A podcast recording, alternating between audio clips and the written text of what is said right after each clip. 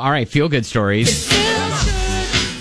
So, a family flying from Mexico to New Jersey was surprised by a kind passenger on their flight who crocheted their five month old daughter, Romy, a hat. And so, here's Romy's mom, Kelly, and the woman who crocheted the hat, Megan, talking about the cute experience. It was Romy's first flight. Ended up taking a liking to this woman next to us. The woman was crocheting, and Romy was just obsessed with it. I had the same color yarn as her little outfit, and I was like, oh my God, this baby is getting something.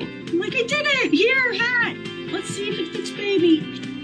And it did, and it was really sweet. It was just a nice moment. Wow. Isn't that sweet? You can see the video. It's just really a, a very cute way to bond with a stranger, pass the time on a flight, and, and keep baby happy. You can see it at uh, WDJX.com.